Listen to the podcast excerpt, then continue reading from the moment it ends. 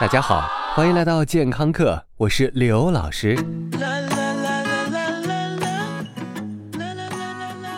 说到生活方式，前两年流行的卯足劲儿买国外保健品，一天吃一把还不嫌多。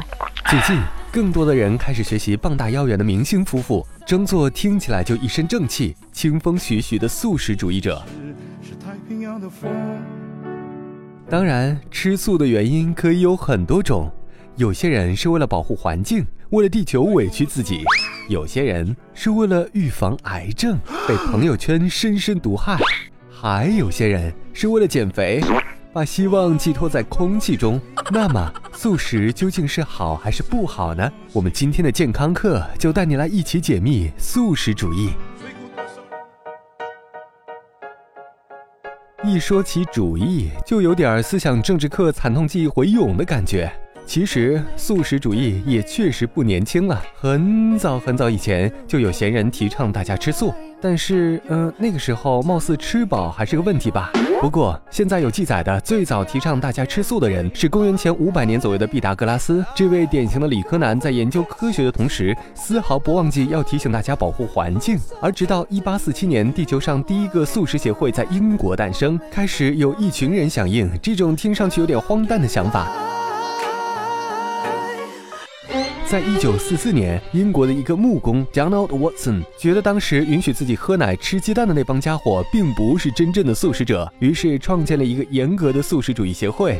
当 Watson 在二零零五年以九十五岁高龄去世时，他的协会在英国已经有二十五万会员，在大洋彼岸的美国，有超过两百万人把自己定义为严格的素食者。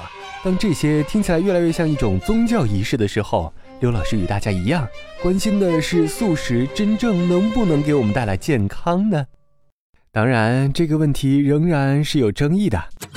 最新的一项来自于意大利的研究认为，素食者往往有更低的患缺血性心脏病和某些癌症的几率。另一些研究喜欢把素食和肠道健康、减轻更年期症状和缓解压力联系起来，让我们总有一种千错万错那都是吃肉的错的感觉。好比，如果你是《西游记》里的妖怪，如果摆在你面前的是一盘清炒人参果和一盘红烧唐僧肉，吃了都会长生不老，你会选哪盘呢？看来写《西游记》的老兄真不是盖的。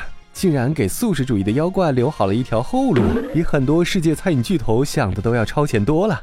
但是，也许你回想，尼玛，都长生不老了，还不让我吃口肉吗？而刚才说到的这个意大利团队，在研究中也发现，相较于患上疾病之后的死亡率而言，素食者对于普通人并没有任何优势。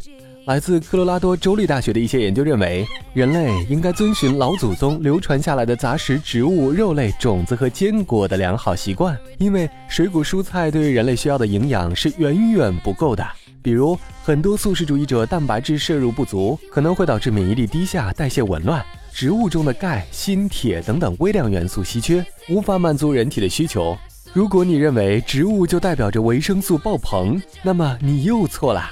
素食主义者面临的最大的问题是缺乏或严重缺乏维生素 B 十二，因为这种维生素只在肉类中出现。这种很难被吸收，但是对人体却至关重要的维生素，一旦缺乏会造成严重贫血、神经功能紊乱和代谢紊乱。根据一项统计，百分之八十以上不额外口服补充维生素 B 十二的素食者都会出现维生素 B 十二缺乏。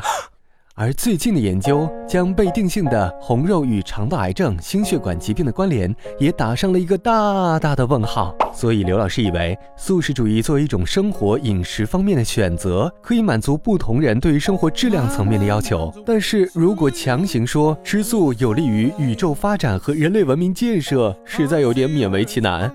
从健康的角度来说，真正的健康饮食是拒绝精加工食品，多吃蔬菜，合理膳食。才是棒棒的。英语学习时间，关于素食者的种类其实非常的多。大家都知道，vegetarian 是素食主义者，而 vegan 看上去是这个词的缩写，但其实有很大差别。Vegetarian 是允许吃鱼、吃奶制品和蛋类的素食主义者，而 Vegan 是自我要求更高的一群人，他们拒绝任何动物制品。如果这个世界上没有棉花，他们大概会选择不穿衣服。而我们大部分的杂食群众坚守的叫做 Omnivorism，杂食主义。感谢收听，回见。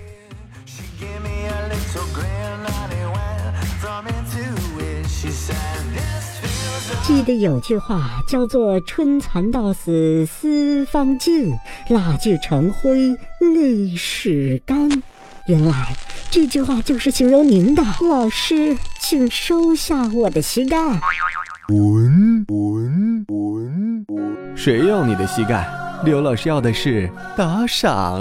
嗯，喜马拉雅开通打赏功能了。如果你喜欢刘老师，喜欢刘老师的声音、刘老师的才华、刘老师的美貌，或者你就喜欢健康课这渐渐的酸爽，就猛击打赏按钮，给刘老师加血加血加血。